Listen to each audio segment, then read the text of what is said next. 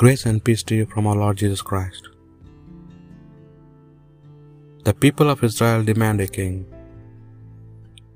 January 14th, Friday of week first in ordinary time.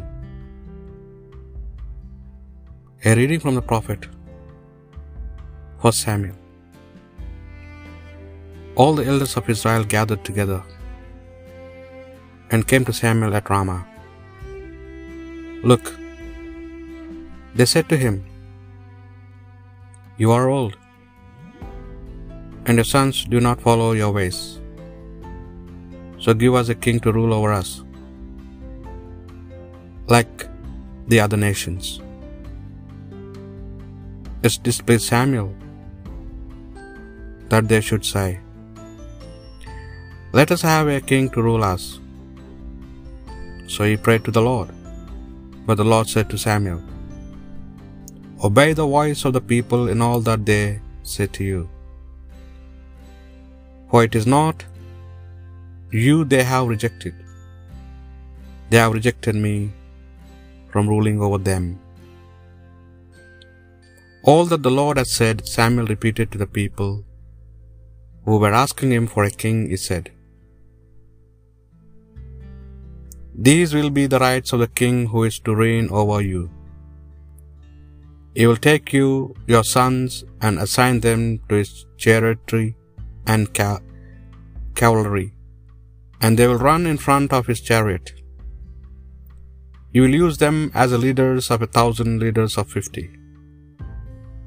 He will make them plow his plowed land and harvest his harvest, and make his weapons of his war and gear for his chariots. He will also take your daughters as perfumers, cooks, and bakers. He will take the best of your fields, of your vineyards, and olive groves, and give them to his officials. He will tithe your crops and vineyards to provide for his eunuchs and his officials. He will take the best of your manservants and maidservants, of your cattle and your donkeys, and make them work for him. He will tithe your flocks, and yourselves will become his slaves. When that day comes, you will cry out to out on account of the king you have chosen for yourselves. But on that day, God will not answer you. The people refused to listen to the words of Samuel. They said, No, we want a king, so that we in our turn can be like the other nations. Our king shall rule us and be our leader and fight our battles. Samuel listened to all that the people had to say and repeated it in the ears of the Lord. The Lord then said to Samuel, Obey their voice and give them a king. The word of the Lord. I will sing forever of your love, O Lord. Happy the people who acclaim such a king, who walk, O Lord, in the light of your face, who find the joy every day in your name, who make your justice the source of their bliss. I will sing forever of your love, O Lord, for you, O Lord, are the glory of the strength. By your favor it is that our might is exalted, for our ruler is in the keeping of the Lord, our King in the keeping of the Holy One of Israel. I will sing forever of your love, O Lord. A reading from the Holy Gospel according to St. Mark. When Jesus returned to Capernaum, word went round that he was back, and so many people collected that there was no room left.